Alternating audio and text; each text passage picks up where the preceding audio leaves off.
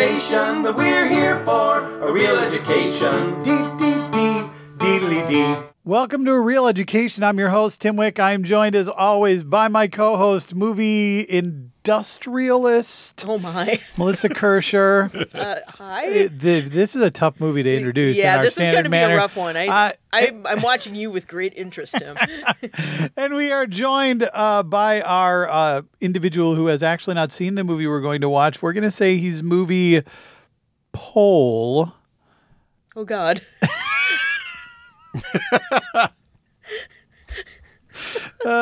Kelvin Hatley. Hi, Kelvin. Hello. Hi. So the movie we're going to watch this time around is Schindler's List, which is why it's difficult to introduce. But in any case, Kelvin, you have not seen Schindler's List. I have not. It's one of the probably the most embarrassing single gap in my movie knowledge, I would say. All right. Well, that's fair that it's embarrassing or not. I don't know. God. No, I mean, it's won like every award you can possibly think of. And, you know, it proved once and for all that Spielberg is a great filmmaker and not just some sort of pop culture money machine and all this kind of stuff. And I've just kind of never got to it. Huh. Well, you know a lot about the movie already, but I still have to ask you before we watch the film, what do you know about Schindler's List? It's a cute little animated film about a boy and his dog. Yes. No. It is about. I should not joke about these things, but it is about the Holocaust. It's about Oskar Schindler, who I believe had. How do you put this without sounding terrible? He had access to Jews. Oh, God. He did. That's not the way. As a part of like some kind of work program, and he kind of used it to get Jews away from Nazi Germany. Okay. Mm-hmm. And what else? It's a movie I've always wanted to see, but I never really got around to it, because I didn't think I wanted to see it by myself. Mm-hmm. And B, like whenever people have a movie night, you know, they tend not to go like, hey, let's watch a Holocaust movie. That's true. You know, that tends not to be where people are in the mood for. Maybe in movie parties. Yeah. Anyway, I don't even know how to deal with that. This is going to be a whole lot of saying things and going okay. Anyway, do we need to follow this up with The Producers or something? Something happier, something more cheerful. There is that Seinfeld episode where apparently he went on a movie date with a Jewish woman, and they went to see Schindler's List, and they wound up like making out. Oh, God. During like part of the movie, and he was just like, "It's really long." That was like his only defense. It's really long. It is a long movie. That is true. So yeah, if you haven't seen this movie, I find it hard to believe that you don't know something about it. Right, because, it's based on history. It is based on history. With a capital H, yes. With a capital H. Probably the most personal film Steven Spielberg ever made. And so we just watched Jurassic Park. And so the interesting thing, if you're watching movies along with us, is to keep in mind that Jurassic Park and Schindler's List came out in the same year. Yeah. That's insane. Yeah, Spielberg was working on Jurassic Park while he was filming Schindler's List. He was working on post-production for Jurassic Park while he was filming Schindler's List. So I can't imagine shifting mental gears on that kind of a level. It sounds like it was extremely difficult. Yeah, he said that was one of the hardest things he had to do ever in his life, is be filming Schindler's List while getting like minuscule detail questions from CGI artists working on Jurassic Park. Like, how should this dinosaur move? He's like, I don't care. Life is horrible. So we will we'll go off and watch this movie, and you, if you have not seen it, should go. And I should say that I have seen this film. I have to. Yeah, once, because it's really good. Mm-hmm. But there's rarely a time where I'm in the mood to watch it again. Yeah. So I don't know. I I've seen it 3 or 4 times. Oh, well, there you go. You know, a couple of times it was because it was in a theater. It was one of those things where it came up as a random screening at a theater, and I'm like, yeah, that is a movie to watch in a movie theater. It's quite the cinematic experience, you know, aside from the content. The black and white photography is gorgeous, and it's a movie that's it's worth it to be kind of immersed in. So great. So we're going to immerse ourselves in it now. Yep. Yeah. He says brightly before we go watch a movie about the Holocaust. Yeah. So we hope you, dear listeners, do the same, and we'll catch you back after we've all watched the film.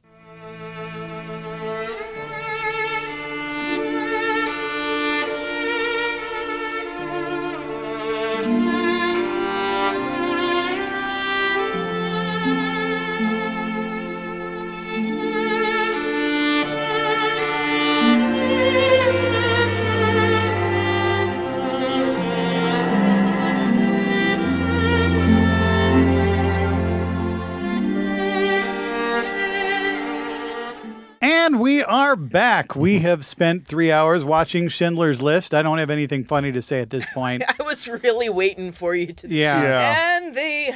And well, really, it's Darkman versus Voldemort. It's so there you go. And it is Darkman versus Voldemort. Darkman triumphed over Voldemort. It is in a way. Ralph Fiennes playing two of the biggest movie villains in history, and they're. Couldn't really be more different. Well, I mean, they're both kind of into genocide, I guess. They're very much into genocide. So yeah, I think there's a lot of commonality there. Maybe he practiced a bit.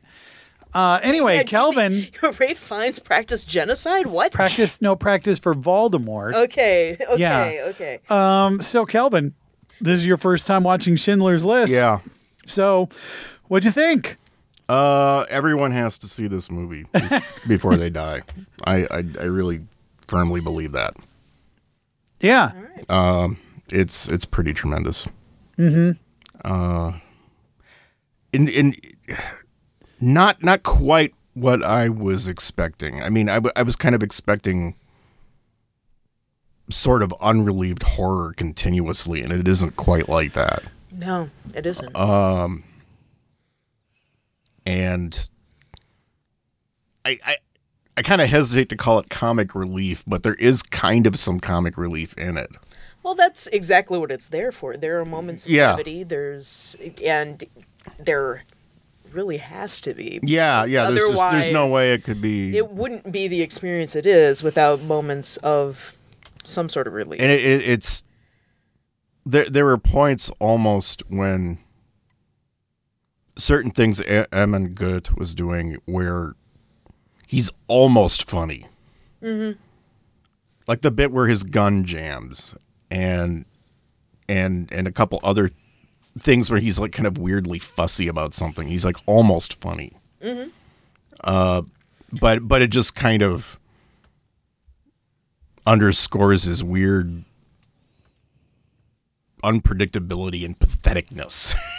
Yeah, and well, I think it's also, I mean, there is super, super dark comedy, if you can call it that, in the callousness of the people in his house. You know, you have the literal backdrop of the camp, and here he is getting his physical on the porch, and his girlfriend's and skippy nighty. Dumping wine on each other, and... Or the girlfriend complaining about him taking a gun and sniping random people off the balcony because she wants to sleep in. It's horrifying. Yeah. But it's horrifying because it's also comic with really grotesque consequences. So it's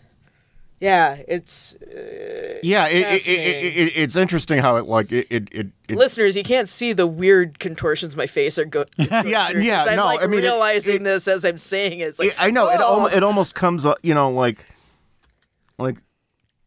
I don't know, maybe, you know, almost like a black comedy, but it never really is a comedy. Well, yeah, I mean, just because it's so unbelievable. Well, yeah, comedy and horror are two very similar things. They're both art of the surprise. I really don't want to give the impression that there's levity. No, but it's one of the more surprising things about the movie. Moments of lightness. Yes. Yeah, there's definitely human moments and things and moments that even in the face of because the movie is looking at the potential for goodness in the face of evil. Mm-hmm. There have to be those moments of lightness to point out that there is goodness that can try to survive in the face of absolute evil, which, the extermination of 6 million people, that, I mean, if you're going to call anything absolute evil, you kind of have to do that. Yeah. And I mean, the thing the movie does is because if you try and wrap your head around killing 6 million people, and it was more than 6 million people. We're just talking about the Jews. Yeah, because Hitler and his machine murdered way more people than just the Jews. It's just that was the biggest chunk of human beings that they eliminated before they ran out of time to eliminate more. And so what the movie tries to do is boil it down to something you can understand a little bit better. And boil it down to enough characters that you can, recognize them throughout the movie and follow their story and get involved with them. And then one of the real gut punches at the end is you see the actors next to the real people. Yeah, I was not expecting that at all. That ending with the... with the graves... The grave scene with everybody putting the... The stones on the grave site. That's, sort of this weird semi-documentary moment. Mm-hmm. Yeah. Yeah. At the end.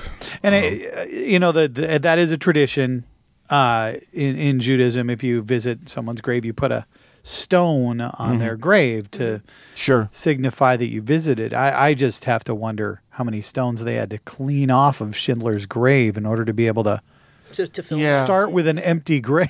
And I remember, I might be kind of misremembering this, but I remember some mild criticisms about the movie, basically why is this movie about Schindler and not about the people he saved? And that Schindler really shouldn't be portrayed as a hero because he was kind of a con man scuzz in a way. And he wasn't doing it, that he wasn't, that the real Schindler didn't do it out of altruism so much as hey, I can get one over on the Nazis. Well, yeah, it's he was a war profiteer. Yeah, he played the black market, and I mean, it shows him being arrested in the movie, but in reality, it was not. He was arrested 3 times, and it wasn't for kissing a Jewish girl. It was for doing black marketeering. Yeah, he was totally a war profiteer. He was a war profiteer, but at the same time, when the fact of the matter is, by the end of the war, he's running an arms factory that isn't producing arms. Yeah. And its only function is to keep 1,000 Jews alive. Yeah, 1,100 alive. That's the entire function of that factory. And I think the movie does a decent job of showing that he's... No, I mean, it's more interesting that he's flawed. He's kind of a sleaze. Yeah. Yeah, I mean... He's definitely a womanizer. He only helps women that he thinks are good-looking, that he can maybe get into bed with, at least. Yeah, which is a, similar sort of dehumanization, really. But, that's a whole different suitcase to unpack. Uh-huh, and he's, he is a war profiteer. He is really just exploiting, certainly at first. Yeah. Although there's the suggestion, and, while I understand that most of the movie is pretty true, they always say, we always say based on a true story means fiction, but most of the movie happened fairly close to what's depicted. Like, yeah. Stern is an amalgam of a bunch of characters because it made more sense to... The Ben Kingsley... Yeah. Character. Okay. Yeah. Yeah. I mean, it says Stern was a real guy. Yeah. Yeah. Movies like this, I always get the names mixed up because there's so many minor characters. Oh yeah. You know. Well, yeah. But I mean, with Stern's character, as I understand it, there were a couple of, I mean, there were people who weren't portrayed in the film that character in the movie is an amalgam of, but also it kind of cleans up like. One of the guys working in the office was also like running his own side gig, you know, profiteering off of putting names on the list. Mm-hmm. And it's like, the point of this movie is not about that. And so you kind of clean up the fringes of the story to make a narrative. Right. Which is, I mean, there's no way not to do that. Yeah. We're not watching a documentary. We're watching a story that is based on but something that actually happened. And I think that, I mean, and I think it's important to note, Spielberg is Jewish. Oh, he had wanted to make this film for a very long time. But as a producer. Yeah, because he didn't feel like he should direct it. Yeah, he shopped it around to various other directors. Like one of the people he asked was Roman Polanski. And Polanski... turned him down because he was not ready to deal with his own past because he himself was a survivor of the Holocaust and his mother died in Auschwitz and so that was a no-go. And Billy Wilder had wanted to make it as his last movie. Wow. Wouldn't that have been interesting? I can't even begin to picture that. I mean, I know Wilder did serious stuff, but I still think of him as a comedy director, even though he did Sunset Boulevard and things like that. But and Double Indemnity and things like that. But man, he's a heck of a director. But I think it was Wilder who actually just told Spielberg, just direct it yourself. There were a couple other directors mentioned, but I believe, if I remember right, also this movie was funded predicated on the studio also getting to do Jurassic Park, and Jurassic Park would come out first. Right. Yeah. They knew that would be the cash cow. There's definitely a history of that kind of thing. Mm-hmm. They didn't want to. The studio was pretty adamantly against allowing Spielberg to make this movie. Mm-hmm. So he had to agree to do something that would make them a lot of money. And indeed, Jurassic Park did. Oh, yeah. Oh, yeah. But the interesting thing is this movie is the highest grossing black and white film of all time. Not adjusted for inflation, but by far. Yeah. But in terms of raw dollars. As far as being a cash cow, as much as a 3-hour film about the Holocaust filmed in black and white can be, mm-hmm. Schindler's List ended up being something of a cash cow. It also was a statue cow. It picked up pretty much all the Oscars. It won all of them, Well, it was like 7, I think it was up for. Liam Neeson, his only nomination, his only win. And... He did not win. Oh, I'm sorry. He did not win. Ralph Fiennes was nominated. He didn't win. I don't think either. Yeah, nobody won any acting awards, but it won it won Best Picture. Director, Picture, Screenplay. I believe cinematography. I believe, and they're real. I mean, I keep trying to think of a moment in this movie that seems real Spielberg-y, and there kind of isn't one. Well, part of it is because it was largely shot handheld. Yeah, and that takes a lot of the stiltedness out of a lot of Spielberg's, or at least not stiltedness, but. But a very glossy Spielberg look. Spielberg's kind of impeccably constructed. Yes, one of the reasons I love Raiders of the Lost Ark so much is like there's no wasted shots, and the shots are very careful, and here they're not. You know, the camera is swinging almost in an effort to look away. Even in his what's the word I'm looking for? I don't want to say straighter movies, but like his less blockbustery kind of movies, like Catch Me If You Can or something like that. God, what was I going to say? Well, I think I can pick up. Even those other kinds of movies don't seem like Schindler's List shot wise. Well, yeah, I mean, if you look at something like Bridge of Spies, is like impeccably planned, and there's something very cinema verite about Schindler's List. Well, something to point out about Schindler's List is this was the first time he worked with Janusz Kamiński, who was the cinematographer on this. And Janusz Kamiński, hot off the wheels of Cool as Ice. That's right. I keep forgetting the guy's name, but yes. Janusz Kamiński, who has pretty much been Spielberg's cinematographer ever since then. I mean, he is the guy who shot Minority Report and War Horse and all that. Yeah, here's a very strange thing to bring up, but like, Cool as Ice is worth seeing just for the cinematography. It's true. Yes, the Vanilla Ice movie is worth seeing for Janusz Kamiński's cinematography. I'm sorry, that's a bizarre segue, but yeah. We're talking about Janusz Kamiński. And the cinematography is ginormous, huge, and amazing in this movie, yeah. Yeah, and it is, I think this is one of the very few movies Kamiński has actually been able to film in Poland, which is where he's from. Otherwise, he's worked in Hollywood.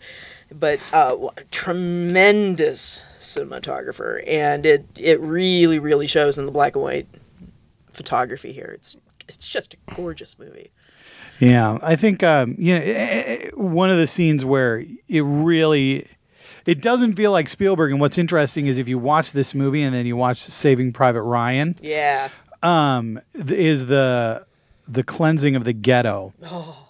That was an amazing sequence. It's amazing, rough to watch. It's rough to watch, and it's an amazing sequence, and it's where he uses that kind of handheld thing of the camera sort of discovering things. There's awful things going on everywhere, and it's like there are times where the camera seems to turn away almost kind in an almost kind fashion, but it turns away to something else awful.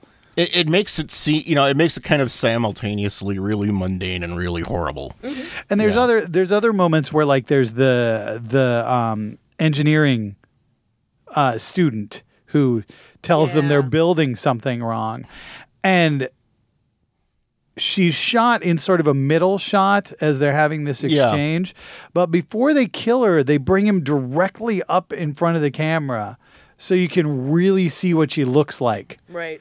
Before they kill her. And they do that a lot. If they're going to kill somebody, they're not going to let you detach from it. They're going to make you connect to that individual, if even only briefly.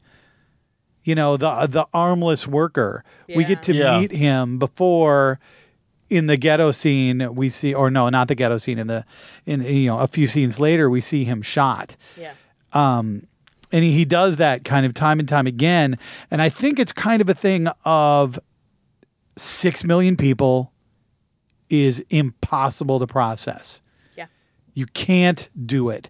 So what he does is he carefully picks people to go, no, I want you to recognize that this person is going to die. Well, the greatest shorthand of that is the girl in the red jacket. Yeah. Right.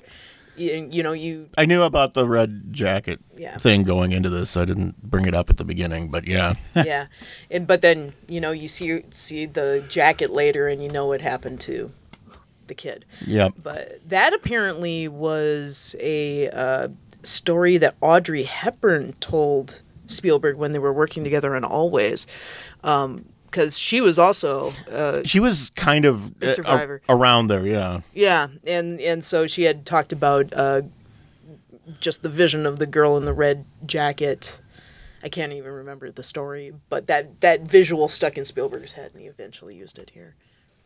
Which was it's nicely done. You're like, why is that little bit of color there? And the little bit of color is there just to kind of go, remember this one individual within this gigantic pile and she's always, well, when you see her running around, she's kind of alone, kind of ethereal. Yeah. She's not like with anyone. She's not in the crowd, really. She's off to the edge or something, and we see her hide and we think maybe she gets away, and of course she doesn't, because they go through and they find all the people hiding, all the kids hiding stuff. And then the one kid literally hides in the the latrine, which is also a true story.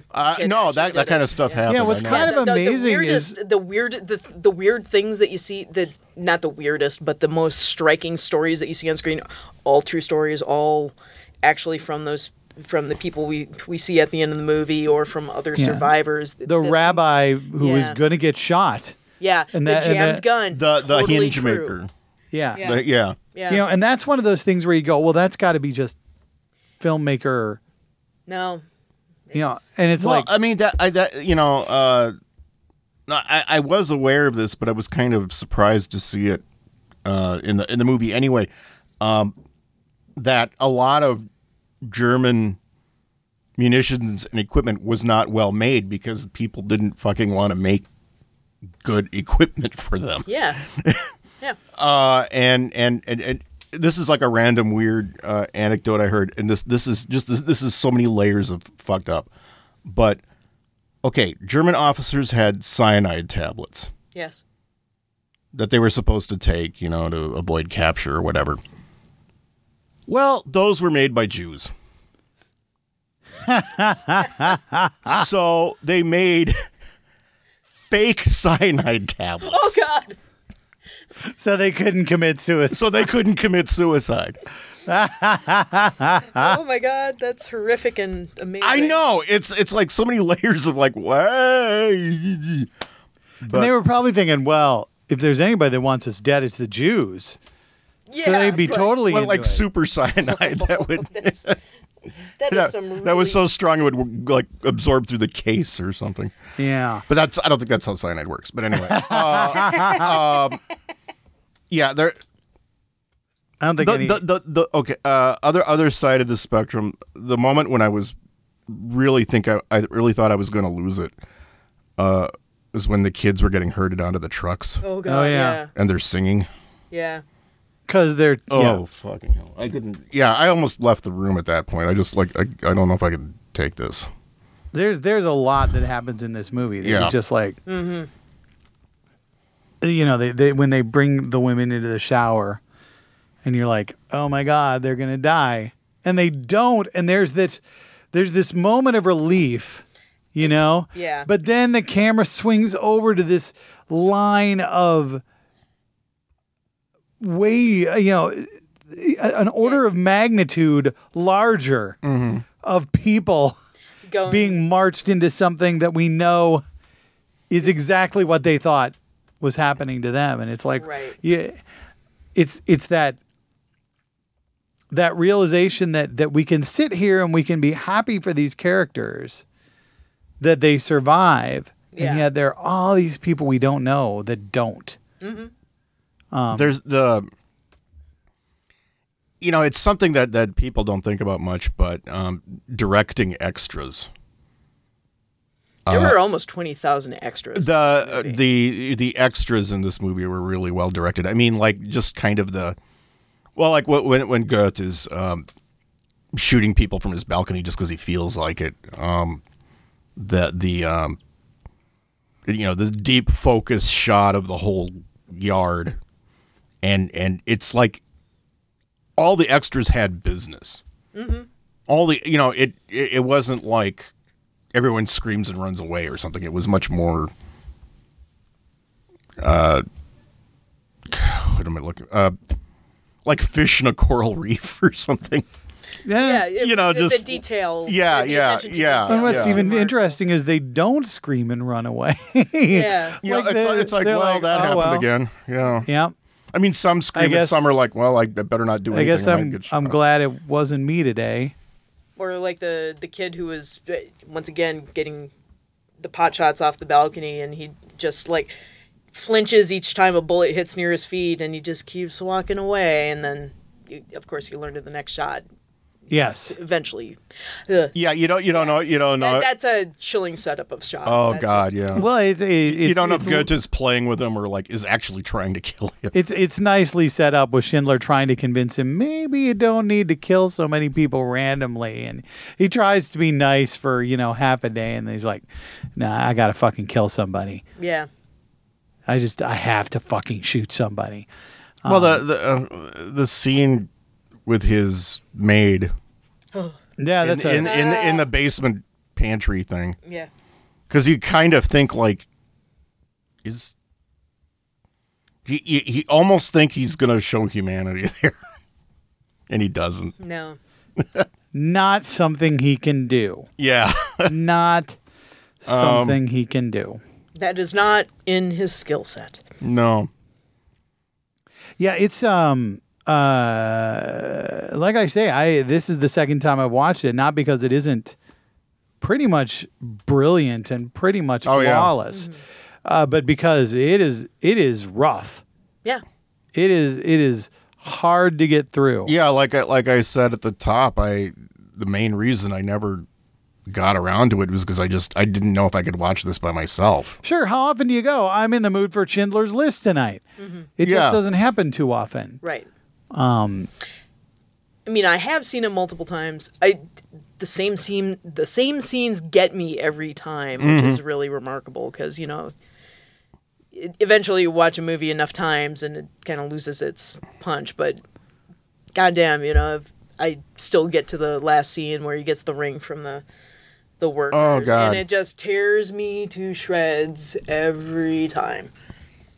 Yeah, it's like tears from that. No, I mean, yeah. The two moments I was crying was that scene and the kids on the truck scene. Yeah, those were the two moments when I could not maintain my Nordic stoicness, shall we say? And I will. I'll acknowledge that scene with Schindler going, I could have saved one more. Mm-hmm. If you're the cynic that some movie watchers are, that is a moment that is probably the most Spielberg moment. Oh, goodness, yes. Yeah. You know, that is Spielberg going, all right, if I have not gotten you up until now, I think I've got an idea. Mm-hmm. And yet it's very affecting. And to me, it really is talking about the idea of how, again, trying to get into your head, look at this crowd of people, and it's huge, and think about how many people aren't there. Mm-hmm. And that's what that scene is doing. That's Spielberg, who's telling, again, as a Jew, something that is super personal to him. Mm-hmm. You know, and he has... all of the money that he's ever made on this film has been donated to the Shoah Project. Yes. He's basically said he cannot really accept making money on this film. Yeah, he won't even autograph memorabilia from Schindler's List. He won't autograph DVDs or posters or anything. Yeah, he'll sign other things, but he will not sign anything from Schindler's List. That's how personal it is. I mean, he used the money to start... he's the director of the Shoah Project, which is a project that is entirely about documenting the Holocaust. Yeah.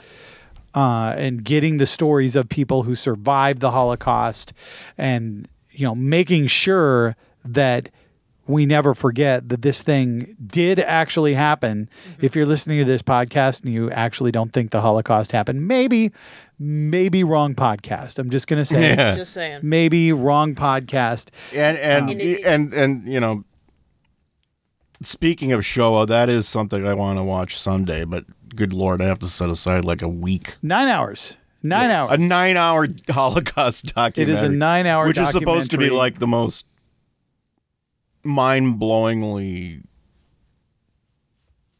all-encompassing kind of documentary. You get all the stories that we saw in here, plus more. Yeah. Mm-hmm. I don't know if you get the stories that you saw in here, but you get stories like the stories you saw in here, these personal stories of people going through this. Yeah. And they do that thing that you're like, God damn it, you're so wrong.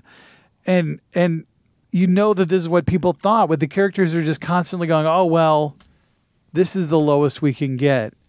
It can't get any worse. Well, like there's the one well-to-do Jewish couple at the beginning who get, you know, like they're saving like paintings. Yeah. And things. And then they get moved into like the room of this house and you're like, well, it could be worse. And the husband yells like, well, how could this be worse?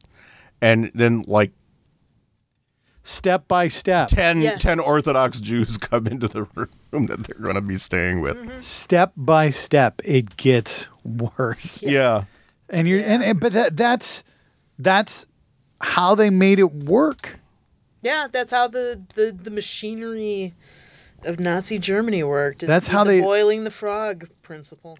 The Jews didn't just try to escape en masse because they kept thinking, well, this is as bad as it's ever going to be. How could you even conceive of what happened?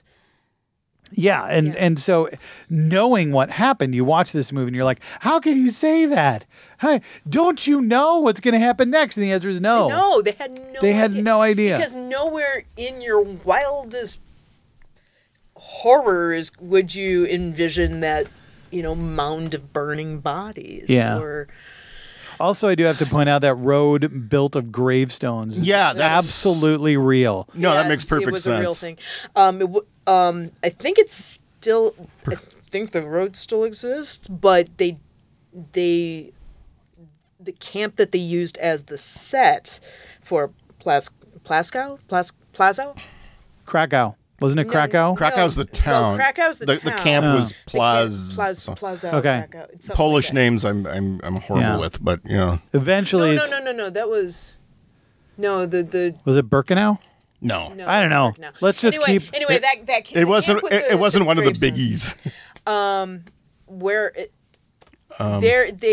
Spielberg did get permission to film on a lot of the sites, including Auschwitz. That's pretty incredible. He opted not to, especially in Auschwitz, because he felt like that would not be respectful to the dead. So if I remember right, the Auschwitz set was built on the grounds of Auschwitz outside, but kind of like... Basically like a mirror image, image of the camp. Yeah. And so it was still at the location, but not in actual Auschwitz. And so the Płaszów set was a reconstruction. It was enormous. It was like 34 barracks and 7 watchtowers plus the gravestone road, all reconstructed. And did they build Ralph Fiennes' house on the hill above it? Did they do that too? I don't know. Huh. I don't know. That would be super easy to do, because whenever we saw the house from outside, we only saw it from one angle. Right, but I was wondering if they actually went to that length. So there was something up there on the hill. Yeah. Because they shot stuff from that angle. Yeah. So, yeah. Interesting. Yeah, it's... So, Melissa. Yes? We've talked around some various information, but we should probably talk a bit more about some of the folks involved in this film, aside from Steven Spielberg. We've talked about him quite a bit, not only on this podcast, but on the one that immediately preceded it. We did. We should probably talk about our leads, Ralph Fiennes and Liam Neeson. Yes, Liam Neeson, Irish actor who... Well, he used to be a boxer and a forklift driver for Guinness, and then eventually went into acting. I didn't know that. Yeah, right? Can you imagine him as a forklift driver for Guinness? Kind of, actually. Isn't that kind of amazing? He's a big guy. I mean, he's a man with a particular set of skills. He is 6'4". He's quite tall. I know, in that scene when he's like leaning over the rabbi. Yeah he's just huge. And you're like... That's just because he's that much taller. Because then you see the two of them walking next to each other later, and you're like, dang, he's a giant. Yeah, it's not that anybody's particularly short. It's just that Liam Neeson's tall. But he started acting on stage in the mid-'70s, and kind of his big movie break was when he was cast in Excalibur in 1981. There's something we should watch. Yes, definitely. Because Excalibur is a hoot and a half. And after... That was the movie where he met Helen Mirren, and they were a thing for a time, for like 4 or 5 years, and wouldn't that be great? And he took kind of smallish roles in the 80s, and then I think he kind of started becoming noticeable to American audiences anyway when he finally got cast as Darkman. Yay! Yeah. Sam Raimi, Darkman. And then this was... Elephant. Yes, take the fucking elephant. That's always what comes to my mind when Darkman comes up. Take the fucking elephant. And he's really great in it. He just chews all the scenery. But then you know, this was 3 years after Darkman, so this, between Darkman and this, he was put pretty firmly on the A-list. And, you know, after that, he became Qui-Gon Jinn and Ra's al Ghul and Aslan. And it's kind of weird he became like an action star. And Taken guy. So late in his life. Yeah, the Taken guy. Yeah, it's like he's getting more action-y as he gets older, which I kind of approve of. But, The wolf punching movie, I can't think of what that was. The Gray. The wolf punching movie. Yeah. The wolf punching. I have issues with that movie. Anyway. Yeah. But he had this was probably about 10 years ago now. His wife of many years, Natasha Richardson, died after a very bad skiing accident. Yep. So that happened right after the first. Something his wife has in common with Sonny Bono. Mm-hmm. Yeah. Which is weird. It's very odd. Yeah. Well, and that's a very strange parallel to draw. Yeah, right? it was one of, I can't think of what it's called. It was one of those really weird head injuries where you feel fine. Right, yeah. And then you die. And it's like one of those, it's like the fact that you feel fine is like this guaranteed thing that you're going to die in like an hour. Something like that. Because of the way the brain is affected or something. I don't know. It's like, oh my God. Ugh. But how horrific. I know. Yeah. Jesus. Yay, the Holocaust. So yay. Anyway, so he has not met a sad end, but we do have a tragic death involved, so that's good. Well, aside from 6 million Jews. Well, that was pretty tragic. Yes. But I'm talking about the actors, not the actual real life at this moment. Because actors aren't real people. What the fuck, Tim? Yeah. It's really... God, this is such a weird discussion. I'm sorry if your listeners were blowing up steam. Yeah. Certain emotional things just release up in the brain, and they come out in odd ways. Yeah. So what about Ralph Fiennes? Ralph Fiennes, who Voldemort. If you want to draw another really weird parallel, Ralph Fiennes gained about 30 pounds for this movie by drinking Guinness. So there you go. That's the British way to do it. Well, yeah. I assume it was delivered by Liam Neeson, so that's great. Yeah, wouldn't that be great? Wow. I think... that's in my headcanon from now on. Yeah, I think Robert De Niro gained all his weight to play old Jake LaMotta in Raging Bull by, like, eating pancakes at every meal or something. Oh, yeah. That's pretty great. Also, it was like a pancake and beer diet or something, yeah. Benicio Del Toro for... Fear and Loathing in Las Vegas, I think, had a 1-month diet solely of milkshakes. Wow. That doesn't sound bad. Right? It sounds great. He was very proud of his big round belly. But anyway, yeah, Ralph Fiennes, I mean, he does look, you know. Doughy. And he looks doughy in a way that's kind of, I want to say, unhealthy. Yeah. Yeah. Yeah, I've seen a picture of the real Amon Göth, and he was... you know, like kind of a pot-bellied, not healthy-looking guy. Really. Yeah, and that's what I mean. It's like in Hollywood, you know, most overweight actors are kind of barrel-shaped. Right. They don't have that sort of doughy, pot-belly kind of look that Fiennes has in this movie, which I think makes a big difference. Yeah. Because he doesn't look... I don't want to say he doesn't look actor overweight. Yeah, yeah. He looks like real guy overweight. He looks lazy. Yeah. Asshole overweight. And he is lazy. I mean, in the movie, how many times he goes like, "Oh God, what do I have to do now?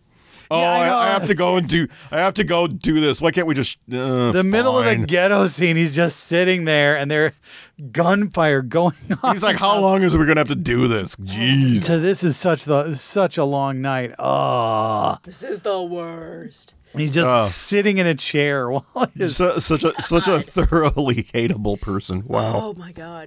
Oh my God. Yeah, there is. I can't even.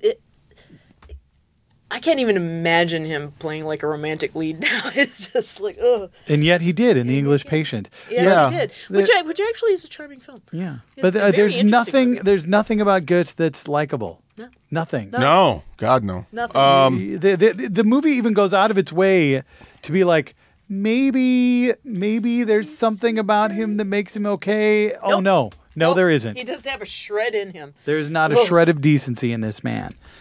Yeah, Goethe, Voldemort, and I always think of him as the mob boss in Bruges. But maybe that's just me, but I don't know.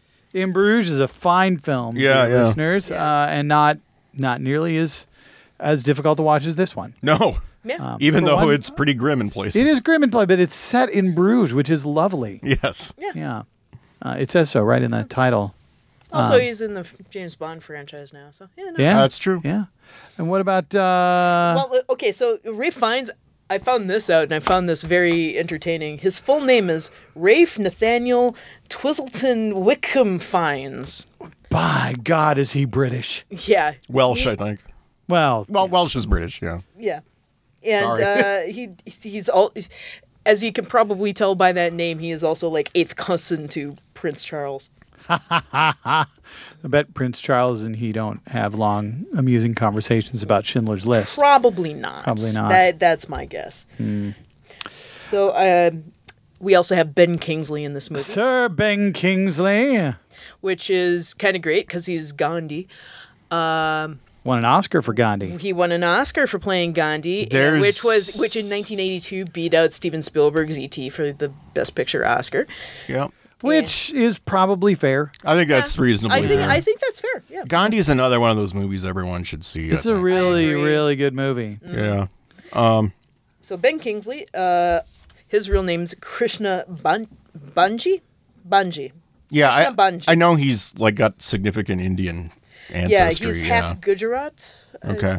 Which you got to give him credit for casting somebody with that ancestry as Gandhi. In 1982. That's still pretty incredible. Yeah, I mean at the time. They have trouble doing that now. Yes. So it's impressive that they did it in 1982. Yeah.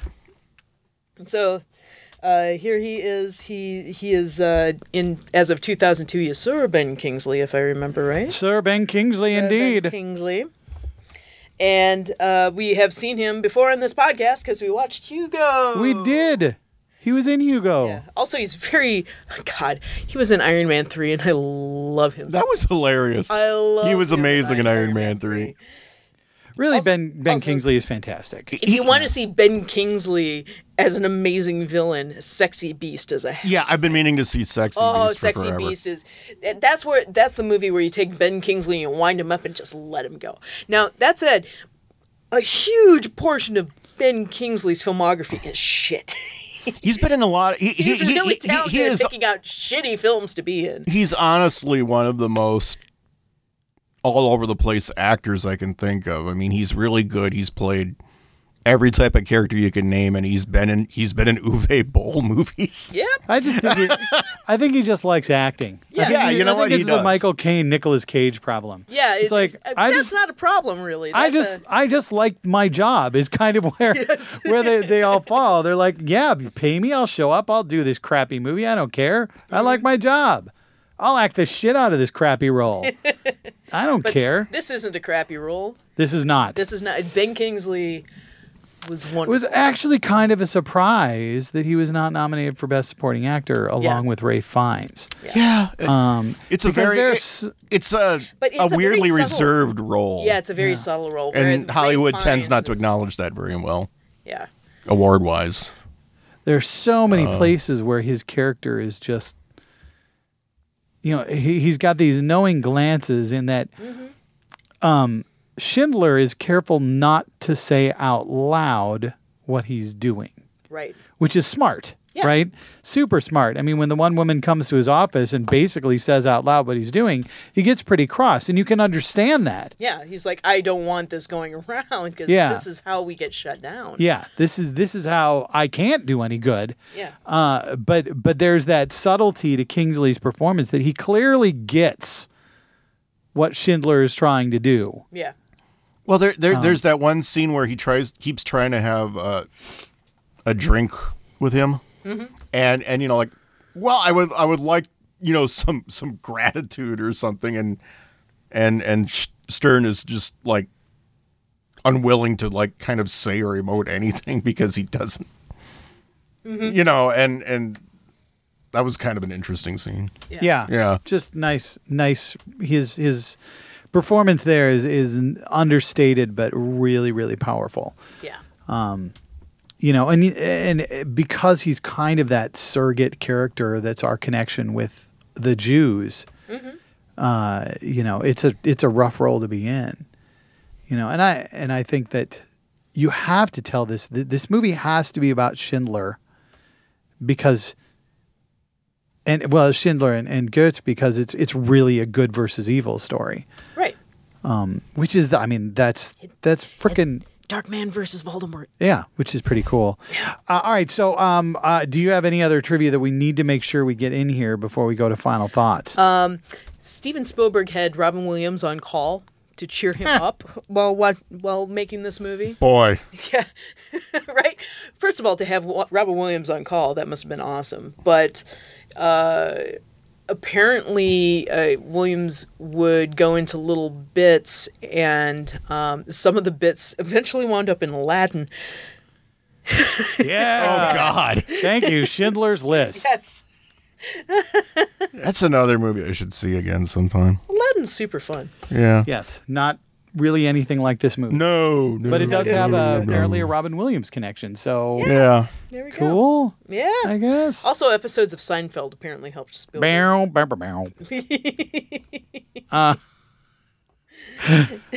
Should we mention... This is the interesting bit of trivia. John Williams won Oscar for the score. Yes. Which he's been nominated like 5 million times. He has not won a whole heck of a lot, but he won for this one. Yes. Which is one of his more understated. Yeah, I can barely think of what's the term? Non-diegetic? That's not non-diegetic, yeah. Yeah, I can't even really think of a lot of music like that. I mean, most of the music I thought of was like, I can remember was coming through radios or right. Mm-hmm. Well, that's because the majority of the score is played by, it's Itzhak Perlman, right? Itzhak Perlman, yes. Yeah. Mm-hmm. So it's mostly this solo violin, which is, you know, super nicely done, really beautiful. Itzhak Perlman is... like the violinist, yes. Right? It's like if they'd gotten Itzhak Perlman and Yo-Yo Ma, they would have had the two people that apparently can play stringed instruments in the world. Mm-hmm. Well, the two best people that can play stringed instruments in the world, at least at the time. There are probably some that are pretty good at this point, perhaps because of those two. Mm-hmm. But so the score again, you know, very understated. There's a lot of time where there isn't any music, or the music is part of the background. Yeah. Incidental. So nicely done work there. What else? About the only thing I wanted to make sure was in here, because excuse me, was that this is something I didn't know before tonight. Aaron Sorkin did a script polish on this. Ooh. So. That's why there's so many people walking and talking in this movie. Well, there is really good dialogue in this film. I mean, it's not that super poppy, fun, cutting stuff. It's not that quotable kind of dialogue. Well, there is a lot of quotable stuff. But it's not the like geeky sort of quotable. It's when you really break down the lines, you know. Some of the lines like, is this the face of a rat? Is this just very simple lines of dialogue that are so totally revealing to those characters. And so it's like, I don't know what parts were Sorkin, but you know, when you really pay attention to the script, it's a solid script. Yeah. Well, it won best screenplay and well, it should have. Yep. Okay, so I think we need to move on to final thoughts. Yes, I think so. So, Kelvin, final thought on Schindler's List. You have to see this movie before you die.